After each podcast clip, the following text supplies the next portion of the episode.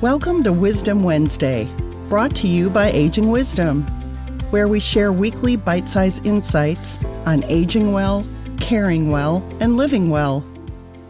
Whether or not it's in home care or maybe an actual community. So I'm wondering, can you give us um, maybe a recap of some examples that you've seen in the field when it's really um, that time to start considering a move? Sure, absolutely. So the families that I meet with, usually they're seeing their spouse or loved one, um, parent, aging parent, spouse, um, having health, medical related changes, oftentimes memory and cognitive changes. A lot of times it's a combination of all of those things.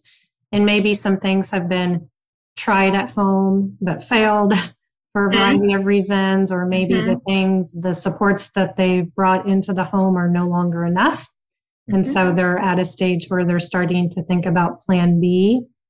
I think the other theme that I see often is that someone has been supporting them at home, a family member, and they are feeling like their caregiving responsibilities are no longer sustainable and it's taking a toll on them. And so they're more ready to think about that next step.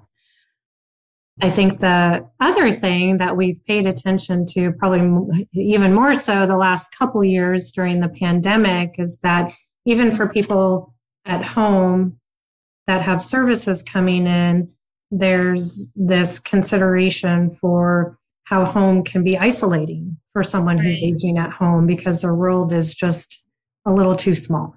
So that's another common consideration of trying to manage care at home versus thinking about a move. Right. And it, usually, when it's identified that there is a care need that needs to be addressed, um, a lot of families will choose right out of the gate, you know, in home care as a first option. And a lot of times I see that it, in some cases, it could be a great fit long term, but many cases it's almost like kind of a band aid. Um, based on your experience, can you share when is this a good fit? And more importantly, you know, for our conversation today, when is managing care at home no longer the best option? Sure. Yeah. So it's a big leap for people to make a decision to move their, to leave their home. So trying care at home is certainly a reasonable first step. I think it is most successful when you are working with someone who recognizes themselves that they need help and they're willing to accept that help. This is a common struggle for us and working with people who may lack insight. Oftentimes we see that with some stages of dementia where people don't really recognize the need for help. So the idea of bringing in outside caregivers, outside strangers, um, is really hard for them to get on board with. And sometimes mm-hmm. you can coax that along and sometimes you can't.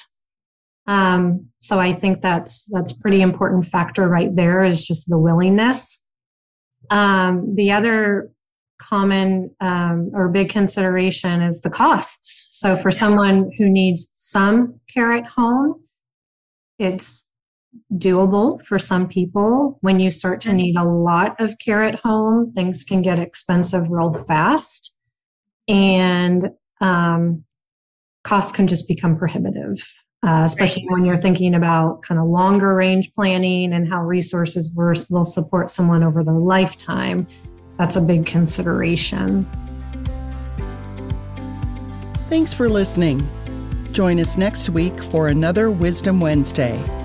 In the meantime, visit our website at agingwisdom.com, where you'll find more resources to help you navigate options for aging, caring, and living well.